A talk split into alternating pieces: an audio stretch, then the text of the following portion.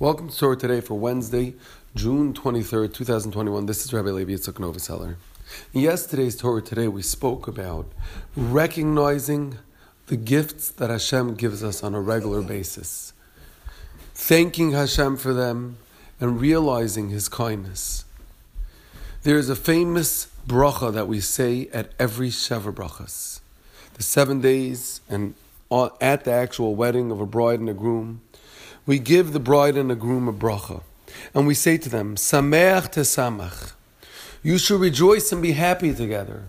Reim ahuvim, beloved friends. Just like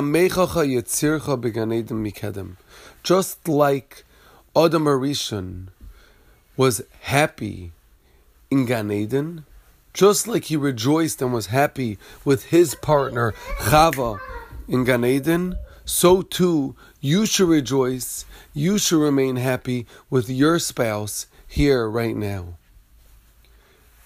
The words switch around a little bit. It starts off in a plural. We're talking to the bride and the groom. And it says, You should rejoice and you should be happy, both of you. Reim ahuvim, plural, both of you.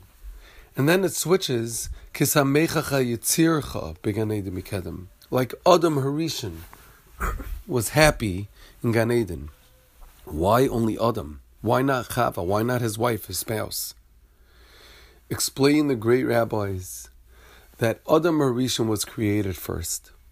He went around to the entire Bria, the entire creation, taking note and calling everyone a name, realizing that every other creature in the world had a spouse. They had an Ezer Kenegda, a spouse, a soulmate, and he was all alone. He pined and yearned for a spouse. Hashem went and created Chava to be his wife, to be his soulmate. When Chava was created, she was born into a marriage.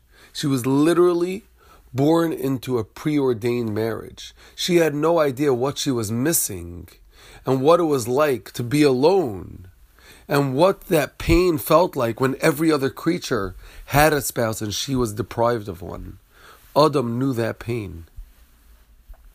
Recognizing what's missing is appreciating what you have.